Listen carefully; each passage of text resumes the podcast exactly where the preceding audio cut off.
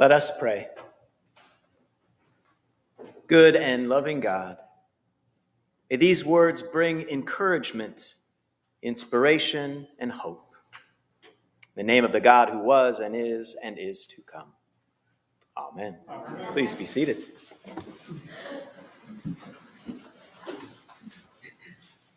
Whatever was written in former days was written for our instruction, so that by steadfastness and by the encouragement of the scriptures we might have hope.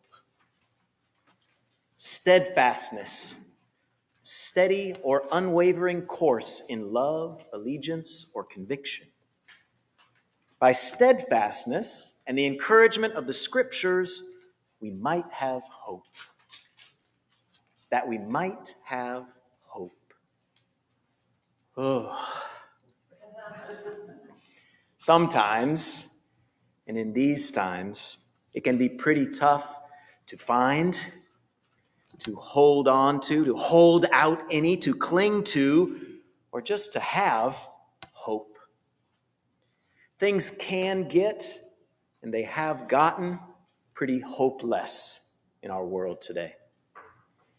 And I'm not even going to try and stand here and deny it whether in the deterioration of this fragile earth, our island home, or in the polarization of our society and politics, the ongoing pandemic and war, increases in the number of people without houses, increases in the number of people suffering from addiction, increases in the number of people, especially young people, besieged with mental illness and even contemplating suicide.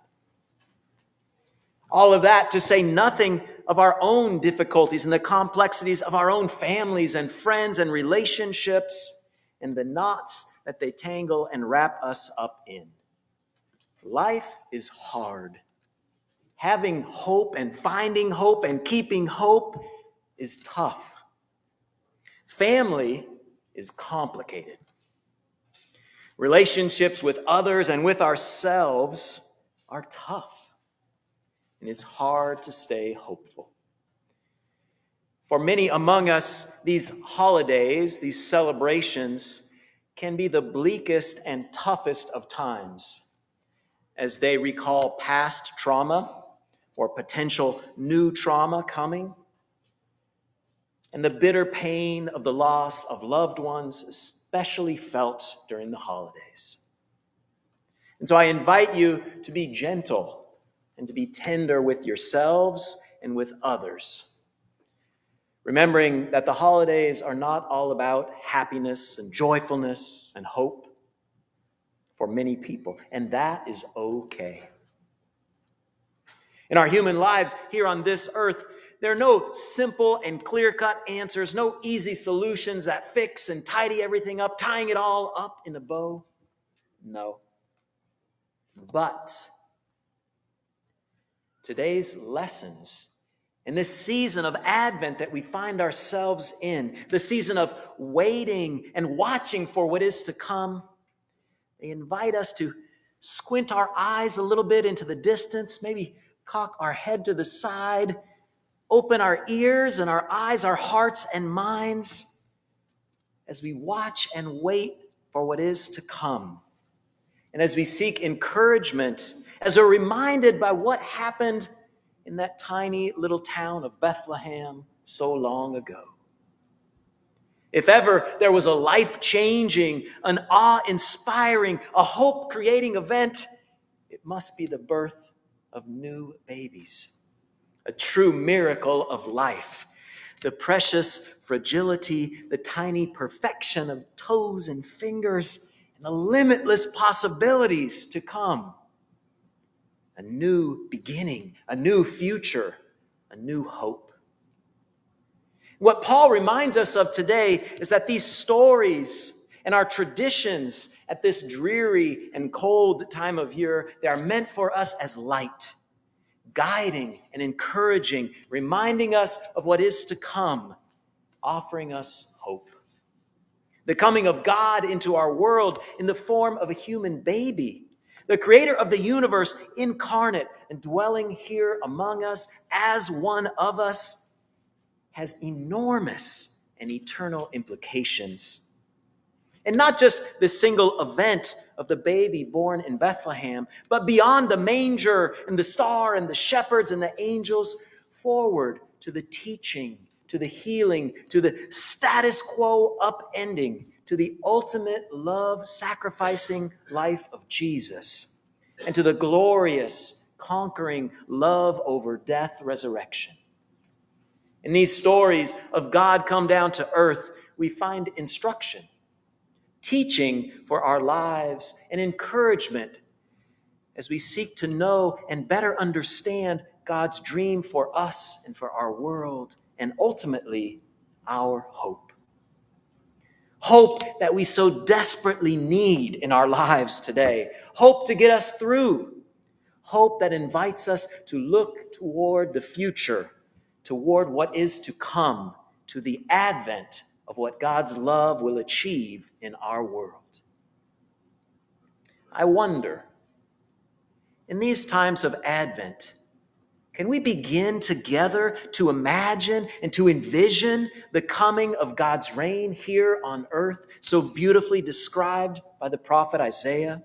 God's gracious rule when and where a little green tendril, a shoot, will push up and grow and grow. And this new life, a Messiah, the anointed one to come, will bring justice to the poor and equity to the overlooked. In this Advent, Isaiah tells us natural enemies, predator and prey, will hang out together in harmony. Wolves with lambs, leopards with goats, calves with lions. And who better to lead them than a little child? And there'll be no more hurting or destruction because the whole earth will fully know God's goodness and love, inundated with it, soaked in it like the waters of the Pacific.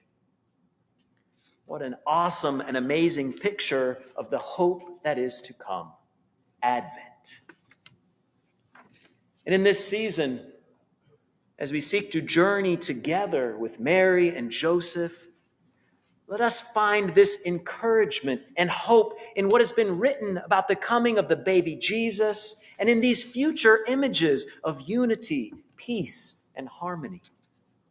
And Paul instructs us it's up to us too. We must do our part to help usher in this dream of God, to kindle and grow this hope of what is to come by doing our best to live in harmony with one another, by working to welcome one another the way Christ welcomes us with open and loving arms, shining the light of God's hopeful, caring connectivity on the desolation hurt, and hopelessness of our world.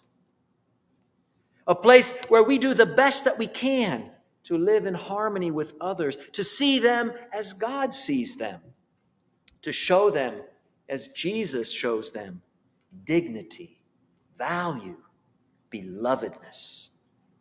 A place where we welcome one another as Christ has welcomed us, as children, adopted, invited, claimed, and beloved. And in so doing, I believe we make our God smile. And we join together with God to help bring the loving plan for us into this time and this place. We bring hope. We offer hope. We live together in this hope. Siblings in Christ Prepare yourselves for the coming of Jesus. Take encouragement, regain lost hope from the stories of what has come, what is coming now, and what will come. Wait and watch and hope together this Advent. And may the God of hope fill you with all joy and peace in believing, so that you may abound in hope by the power of the Holy Spirit. Amen.